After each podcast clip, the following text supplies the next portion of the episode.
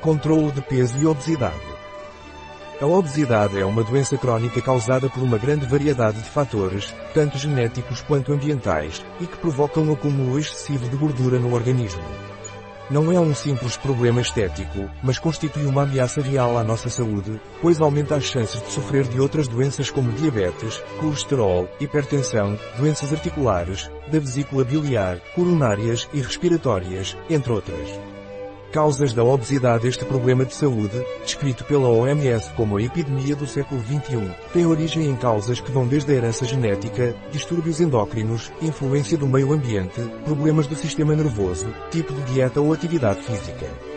Esses dois últimos fatores, dieta e atividade física, estão relacionados à maioria dos casos de sobrepeso e obesidade, Especialistas alertam que a obesidade está aumentando de forma alarmante nos países ocidentais, como resultado do estilo de vida sedentário da vida moderna e dos maus hábitos alimentares. Acredita-se que nos próximos 20 anos, o número de obesos irá dobrar. Atualmente, esta doença afeta mais de 2 milhões de espanhóis, e é um pouco mais frequente em mulheres do que em homens. 43% da população espanhola entre 20 e 65 anos está com sobrepeso ou obesidade. O excesso de peso, ao contrário da obesidade, não é uma doença, embora devamos ter em conta que, se não for devidamente controlado, pode levar à obesidade. Qual o peso adequado? Peso em quilos IMC igual à altura em M2 O peso adequado pode ser conhecido pelo cálculo do índice de massa corporal, IMC. O peso em quilos dividido pela altura em metros ao quadrado.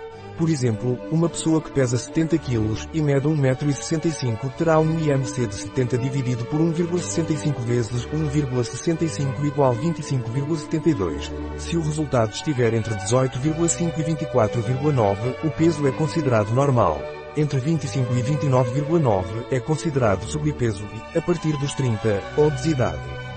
Além disso, depois dos 30, aumentam as chances de sofrer de certas doenças. Mas não só o grau de obesidade é fator de risco para diversas patologias, como também influencia na distribuição de gordura no corpo.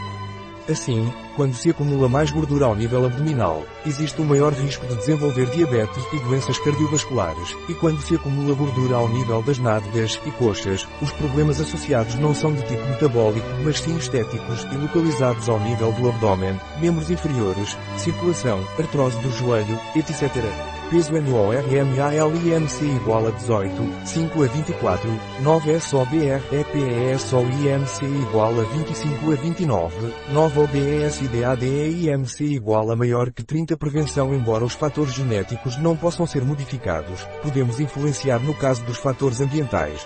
Podemos sempre tentar comer uma dieta equilibrada e manter a atividade física adequada às características de cada pessoa. É muito importante ter em mente, uma vez estabelecida a obesidade, é muito difícil revertê-la e requer muito esforço e perseverança. Portanto, diz-se que a melhor maneira de tratar a obesidade é preveni-la.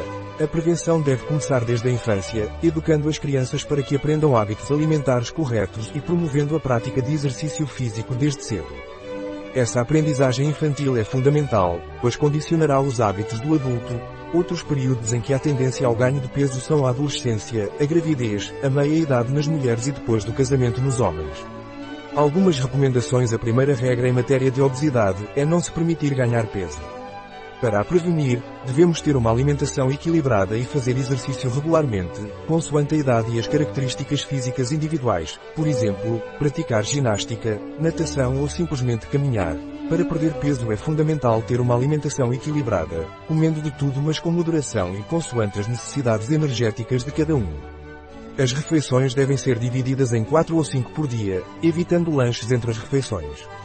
Devemos moderar o consumo de gorduras animais saturadas, aumentar o consumo de frutas, verduras e peixes, procurar comer devagar e mastigar bem, os benefícios da perda de peso, mesmo que pequena, em uma pessoa obesa, valem o esforço, já que o risco de sofrer de muitas doenças é reduzido. O tratamento da obesidade é um tratamento para toda a vida. Requer esforço, perseverança e disposição para mudar hábitos alimentares. Não devemos confiar em produtos milagrosos ou dietas mágicas que não especialistas nos aconselham. O aconselhamento alimentar deve ser sempre individualizado.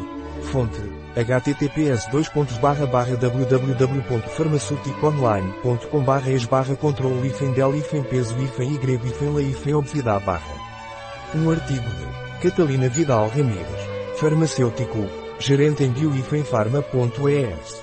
As informações apresentadas neste artigo não substituem de forma alguma o conselho de um médico. Qualquer menção neste artigo de um produto não representa o endosso dos ODIs, Objetivos de Desenvolvimento Sustentável, para esse produto.